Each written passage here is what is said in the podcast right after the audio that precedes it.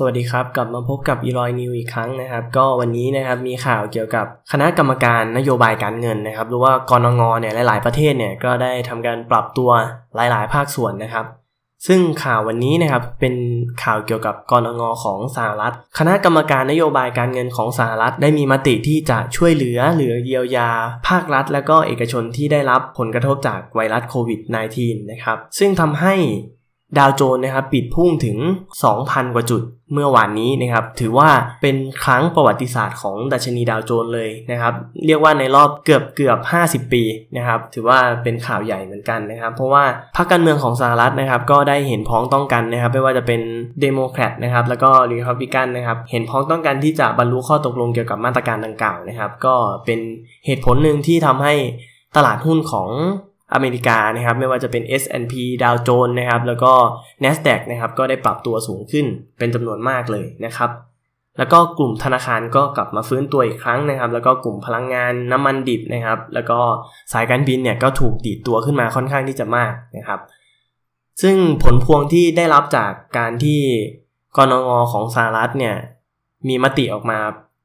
ก็คือราคาทองคำครับ ราคาทองคำเนี่ยได้ปรับตัวขึ้นถึง 70 กว่าออนเลยนะครับในวันเดียวนะครับทำให้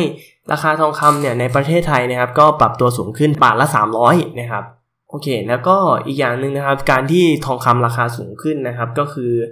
ความวิตกกังวลเกี่ยวกับสภาวะเศรษฐกิจนะครับทำให้คนที่คนก็เลือกที่จะถือสินทรัพย์ปลอดภัยกันมากขึ้นนะครับ ซึ่งทองก็เป็นหนึ่งในสินทรัพย์ปลอดภัยที่หลาย ๆ คนจับตาดูอยู่เหมือนกันนะครับ ประเทศไทยนะครับ ซึ่งกรงงก็คาดว่า เศรษฐกิจไทยปีนี้นะครับจะหดตัวถึง 5.3%ก่อนที่จะ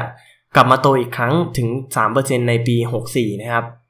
ซึ่งคณะกรรมการนโยบายการเงินเนี่ยก็ได้ระบุว่าสถานการณ์โควิดที่ระบาดกันเนี่ยกระทบต่อหลาย ๆ ประเทศรวมถึงประเทศไทยด้วยนะครับ ทั้งด้านการเงินทางด้านเศรษฐกิจทั้งด้านสังคมนะครับ ภายใต้สถานการณ์ข้างต้นนะครับ ก็เป็นปัจจัยหลัก ๆ เลย แล้วก็อย่างไรก็ดีครับประเทศไทยเนี่ยก็มีแนวโน้มที่จะ เติบโตได้ในระยะถัดไปนะครับ เพราะว่ามีนโยบายจากทางภาครัฐมาช่วยเหลือทางด้านภาคธุรกิจ แล้วก็ประชาชนมากขึ้นนะครับ แล้วก็เราก็หวังว่าสภาวะโควิดเนี่ยจะไม่ยาวนานอย่างที่ควรนะครับ เพราะว่าไม่งั้นก็ถือว่าลำบากอยู่เหมือนกันทั้งทั้งลำบากอยู่เหมือนกันทุกๆ ภาคส่วนเลยนะครับ โอเคครับสำหรับข่าวหลักๆ วันนี้ก็จะเป็นเกี่ยวกับคณะกรรมการนโยบายการเงินซะมากกว่านะครับ อ่าสำหรับพรุ่งนี้มีข่าวอะไรที่น่าติดตามนะครับ ก็จะเอามาเล่าให้ฟังอีกครั้งหนึ่งนะครับสำหรับใครที่อยากติดตามข่าวมากกว่านี้นะครับ ก็สามารถอ่านข่าวเพิ่มเติมได้ที่ www.eloy.com นะครับ ก็จะมีข่าวเกี่ยวกับ